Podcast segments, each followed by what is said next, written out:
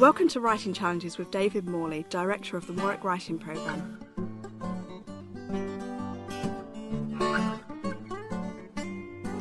Hello, and welcome to our next creative writing challenge. It is called Character is Story. Character is the heart and mind of your story. It is what makes it live. Dialogue expresses character in speech, in idiom, and their manner of speaking. What people say is as revealing as their actions, especially when they do not do what they say they are going to do. Plot allows your character to act, but is still only a means for character expression. As for the philosophy of your fiction or your theme, these are merely summations of how characters behave in the face of conflict. Theme emerges as the story proceeds. Very few good writers begin with a theme or big social idea and then write to its order. As John Gardner says, what counts is the fortunes of the characters, how their principles of generosity or stubborn honesty or stinginess or cowardice help them or hurt them in specific situations. What counts is the character's story. So, where do you find your characters? As a first time writer, you would do best as always to start with yourself by fictionalizing your own character or creating a character from an aspect of your own personality, and you will now be used to the habit of keeping such observational notes in your notebook. Your characters can also be assembled from various elements of observed but real people. For example, during field work, when you spy somebody who interests you, make observational notes and try to interpret their appearance and possessions as aspects of their character. But also ask yourself what the person's story is. How did they get to this moment in their lives, and where are they heading next? In other words, try to read them. That's your first writing challenge this week. I would warn you not to use people to whom you are professionally close, for example, within your workshop group. Go wary of caricaturing somebody really real. Do not copy complete people, but create composites from several not out of moral discretion, but out of artistic cunning. Absolute reality writes fiction badly. The Oxford English Dictionary defines fiction as that which is feigned or invented, invention as opposed to fact. Fiction creates parallel universes to the actual. The relative closeness to reality enthralls us.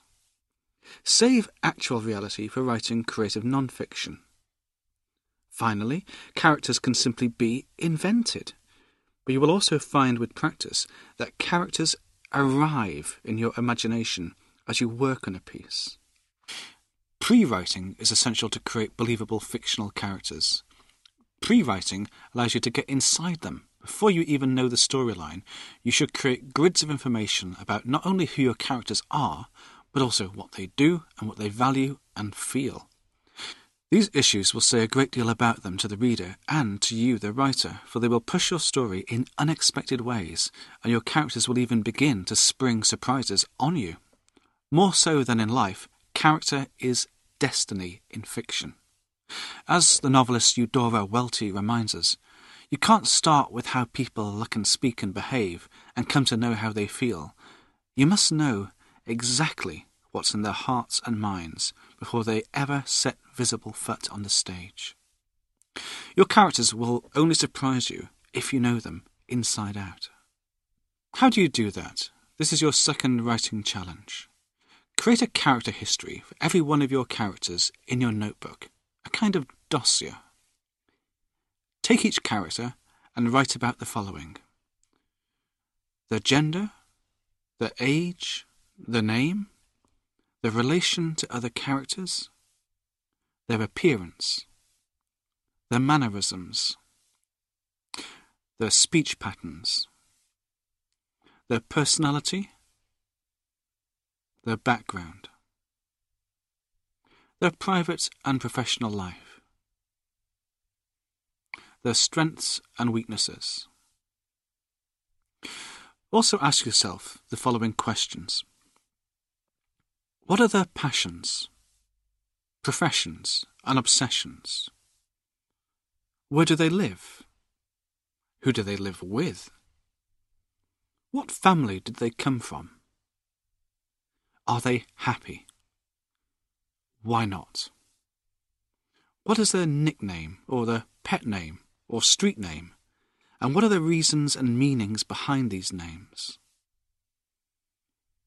The character history should also include the details of life, such as physical appearance, clothes, likes, dislikes, body language, personal habits.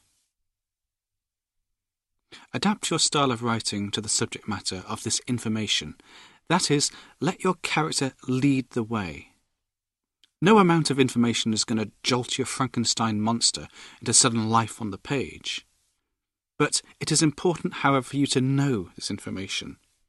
Most of it will never appear on the page at all. It is the invisible part of the iceberg.